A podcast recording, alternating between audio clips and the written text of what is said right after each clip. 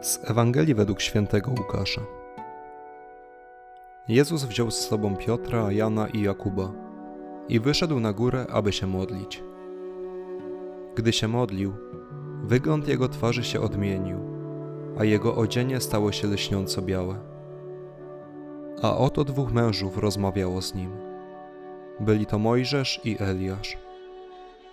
Ukazali się oni w chwale i mówili o jego odejściu którego miał dopełnić w Jeruzalem. Tymczasem Piotr i towarzysze snem byli zmorzeni. Gdy się ocknęli, ujrzeli jego chwałę i obydwu mężów stojących przy nim.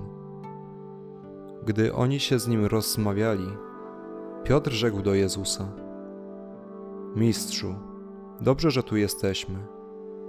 Postawimy trzy namioty: jeden dla ciebie, jeden dla Mojżesza i jeden dla Eliasza. Nie wiedział bowiem, co mówi. Gdy jeszcze to mówił, pojawił się obłok i osłonił ich.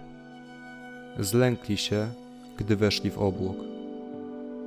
A z obłoku odezwał się głos: To jest syn mój wybrany, jego słuchajcie. W chwili, gdy odezwał się ten głos, Okazało się, że Jezus jest sam. A oni zachowali milczenie i w owym czasie nikomu nic nie opowiedzieli o tym, co zobaczyli.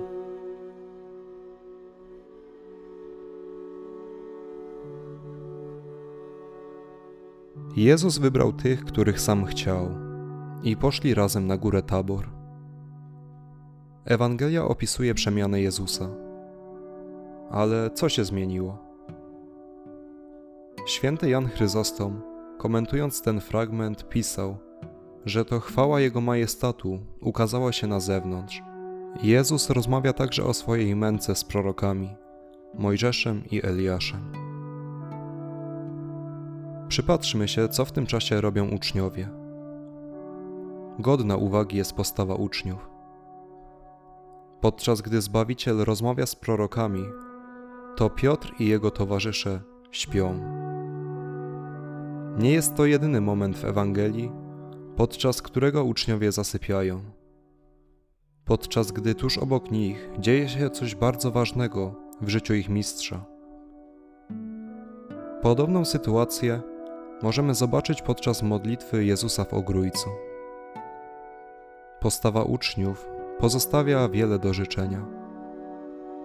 Ewangelia jednak nie ulega dezaktualizacji bowiem dzisiaj uczniowie pańscy, chrześcijanie, przeoczają nie pojedyncze zdarzenia, ale niejednokrotnie całe misterium. Misterium to zawiera się całe w mszy świętej. To już nie rozmowa o męce Pana, ale sama męka. Msza święta uobecnia misterium wcielenia, bezkrwawej ofiary Pana i zmartwychwstania. Nie gorszmy się postawą uczniów, ale my, także jako uczniowie, nie powtarzajmy ich błędów. Za wzór swojego życia chciejmy wziąć tylko Chrystusa. Nie potrzeba nam naśladować autorytetów pośrednich. Odwaga sięgania po to, co najwyższe, pochodzi ze słów Boga Ojca. Do uczniów każdego wieku zwraca się Ojciec Niebieski. To jest Syn mój wybrany, Jego słuchajcie. Na jednej górze uczniowie odczuli strach, dezorientację oraz widzieli chwałę Jezusa Chrystusa. Zapraszam w związku z tym do pogłębionej refleksji na temat mszy świętej. Czym jest? Czym jest dla mnie? Jaka postawa charakteryzuje moje uczestnictwo we mszy? Czy uczciwie nazywam się uczniem?